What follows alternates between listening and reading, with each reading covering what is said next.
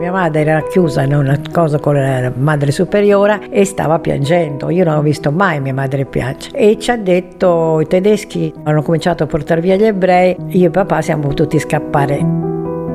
Lia, Elena, Emanuele, Augusto e Settimia. Cinque storie di cinque donne, uomini e bambini che si incrociano e si intrecciano nella mattina del 16 ottobre del 1943. Sono sceso giù lì in piazza delle Tartarughe, c'era il camion fermo, c'era un sacco di gente sopra, nella quale pure mia madre sul camion. E io stavo là, mi ero messo in testa, cavolo, lo salvavo, non so come. Ma là c'era un soldato tedesco e mi ha preso pure a me.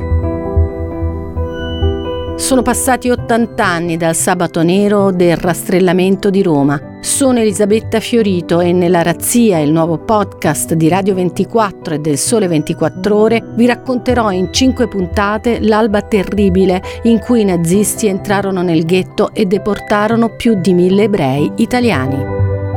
La razzia è disponibile su radio24.it, sul sole24ore.com e sulle principali piattaforme audio.